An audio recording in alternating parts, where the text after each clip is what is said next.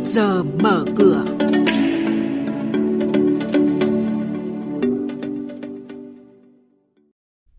Thưa quý vị, thưa các bạn, trong chuyên mục này sáng nay sẽ có những thông tin chính đó là Chính phủ đề xuất dành 88.000 tỷ đồng cho 340 dự án đầu tư công đã đủ thủ tục đầu tư. Nhiều ngân hàng tăng lãi suất huy động. Cổ phiếu ngân hàng đồng loạt tăng điểm trong phiên giao dịch hôm qua. Và sau đây là thông tin chi tiết. Thưa quý vị và các bạn, tại phiên họp thứ bảy, Ủy ban Thường vụ Quốc hội cho ý kiến tờ trình của Chính phủ về điều chỉnh dự kiến kế hoạch đầu tư công trung hạn vốn ngân sách trung ương giai đoạn 2021-2025 cho danh mục dự án của các bộ, cơ quan trung ương và địa phương đợt 2 và bổ sung kế hoạch đầu tư vốn nước ngoài từ số vốn chưa phân bổ. Chính phủ dự kiến dành trên 88.000 tỷ đồng từ nguồn ngân sách trung ương trong nước cho 340 dự án đã đủ thủ tục đầu tư. Trong đó 330 dự án đã được chính phủ báo cáo Quốc hội đã hoàn thiện đủ thủ tục đầu tư với tổng số vốn trên 85.000 tỷ đồng.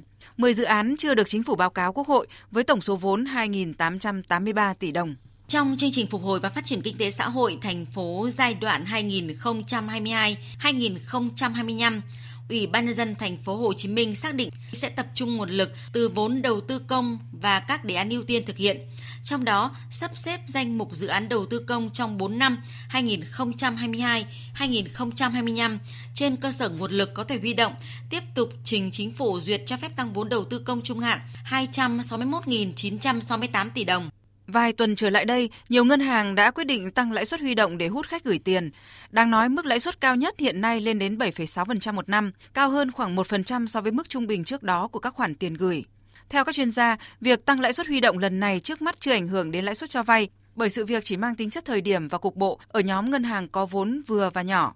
Ông Trần Đức Anh, Giám đốc Kinh tế Vĩ mô và Chiến lược Thị trường, Trung tâm Nghiên cứu của KB Security nhận định. Mặt bằng lãi suất huy động tăng ở một số ngân hàng vừa và nhỏ. Dịp giáp Tết là cái yếu tố có tính chất mùa vụ, tức là thường có yếu tố lặp lại thường xuyên bởi vì là nhu cầu vốn của doanh nghiệp vào dịp giáp Tết thường là tăng cao và bản thân các ngân hàng cũng phải tăng lãi suất huy động để mà thu hút thêm vốn để phục vụ cho cái hoạt động kinh doanh. Vậy thì tôi cho rằng là nhiều khả năng là mặt bằng lãi suất huy động thì sẽ ổn định trở lại và giảm trở lại vào dịp giáp Tết tức là trong 1 đến 2 tháng tới. Hơn một nửa doanh nghiệp Nhật Bản tại Việt Nam muốn mở rộng sản xuất. Thông tin này do Tổ chức Thúc đẩy Ngoại thương Nhật Bản công bố trong báo cáo khảo sát về thực trạng đầu tư. Theo kết quả khảo sát, hơn 55% trong số 700 doanh nghiệp Nhật muốn mở rộng hoạt động sản xuất kinh doanh tại Việt Nam trong từ 1 đến 2 năm tới. Hơn 42,5% doanh nghiệp dự kiến duy trì ở quy mô hiện tại. Cụ thể, cứ 10 doanh nghiệp Nhật Bản có gần 6 công ty trong lĩnh vực phi sản xuất cho biết sẽ mở rộng việc kinh doanh. Tỷ lệ này ở nhóm chế tạo là 51%. Thị trường tiêu thụ nhiều triển vọng tại Việt Nam cùng kỳ vọng gia tăng được hoạt động xuất khẩu trong thời gian tới là lý do chính của quyết định mở rộng đầu tư. Quý vị và các bạn đang nghe chuyên mục Trước giờ mở cửa. Thông tin kinh tế vĩ mô, diễn biến thị trường, hoạt động doanh nghiệp chứng khoán.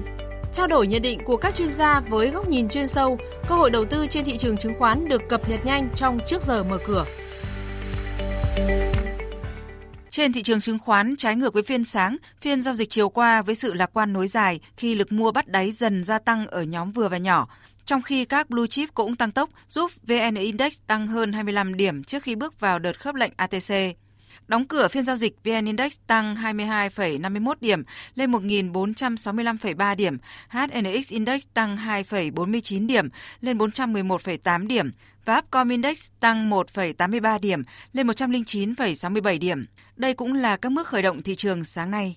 Phiên giao dịch hôm qua, thị trường ghi nhận 20 trên 27 mã ngân hàng tăng giá, trong đó mã BID tăng trần lên đỉnh lịch sử. Khi tăng trần 7% lên mức cao nhất kể từ khi niêm yết tại 46.700 đồng một cổ phiếu, giá đã điều chỉnh.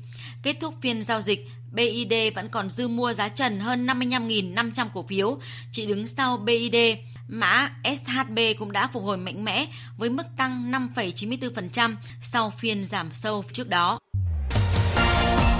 VOV1, kênh thời sự tin cậy trên sóng phát thanh quốc gia.